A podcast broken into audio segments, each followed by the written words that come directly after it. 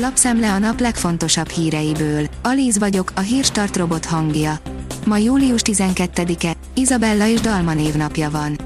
A 444.hu oldalon olvasható, hogy jött egy fideszes módosító a katatörvényhez, ki kellett javítani a helyesírási hibákat.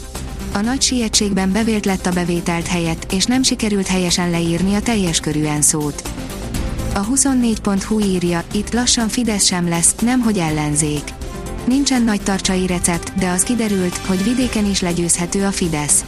Ehhez helyben jól ismert arcokra van szükség, de a függetlenek elsőprő győzelméhez a korábbi kormánypárti polgármester rázós ügyei is kellettek. Akár 120 ezer korrekten adózó, mellékállásban keresetet kiegészítő katás is búcsúzhat az adónemtől, írja a G7. Mivel a 25 ezres havitételes adózás csak főállás mellett volt elérhető, ők alig ha használták a katát adó elkerülésre. Az átlátszó oldalon olvasható, hogy letagadott rokonság, ismét perrel fenyegetőzik a büdös kommunistázó fideszes politikus. A volt alpolgármester most azt állítja, a szójogi és köznapi értelmében sem rokona az érdi közbeszerzéseken tündöklő építőcég tulajdonosának. Az m4sport.hu szerint fenyegetéseket kapott, Luandowski családja nélkül tért vissza Münchenbe. Robert Luandowski hétfőn csatlakozott társaihoz és visszatért Németországba. A lengyel válogatott csapatkapitánya azonban egymaga, családja nélkül utazott Münchenbe, rengeteg fenyegetést kapott közösségi oldalain. Zuhanó repülésbe kezdtek a PC-k, írja a Bitport. A személyi számítógépek piacán olyan gyenge lett az idei második negyedév, amire 9 éve nem volt példa. Az Infostart szerint fordulat jön a román-magyar gázszállításban. Magyarország és Románia kész segíteni egymást az energiabiztonság területén hangoztatta Szijjártó Péter és Bogdán Aurescu. Hivatlan vendég érkezett Oroszországba. Oroszországban regisztrálták az első majomhimlős fertőzöttet közölte kedden az orosz fogyasztóvédelmi és egészségügyi felügyelet, írja a 168.hu. Az Agroinform kérdezi, katasztrófa közelébe érkeztünk. Vagy eltúlzottak a félelmetes jóslatok. Az elektromos autó, a szélerőmű és a bioetanol is zsákutca a légkörkutató szerint. Tényleg így lenne. Meghökkentő ok állhat a pénzünk rohamos romlása mögött. Csúcsra pörög az infláció világszerte és ezen belül is kiemelkedő értékeket ér el a magyar pénzromlás üteme.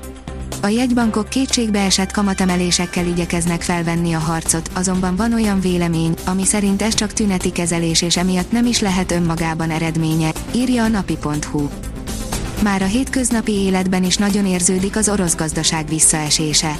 A hivatalos orosz kommunikáció ugyan nem beszélt komoly gondokról, az adatok azonban súlyos válságról tanúskodnak.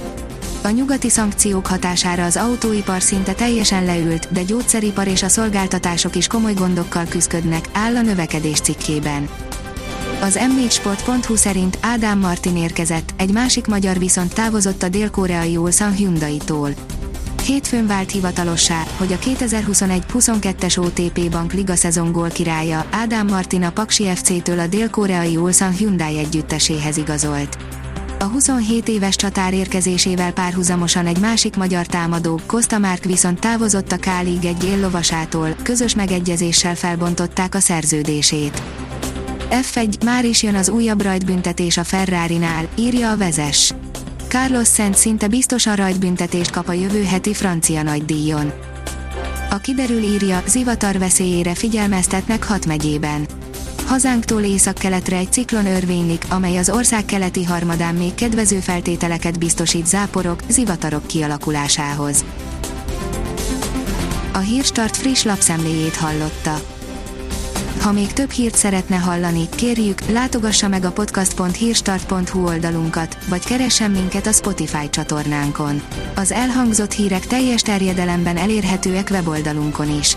Ha weboldalunkon hallgat minket, az egyel korábbi adás lejátszása automatikusan elindul. Beállíthatja, hogy az összes korábbi adás, vagy csak az aktuális tematika hírei következzenek. Köszönjük, hogy minket hallgatott!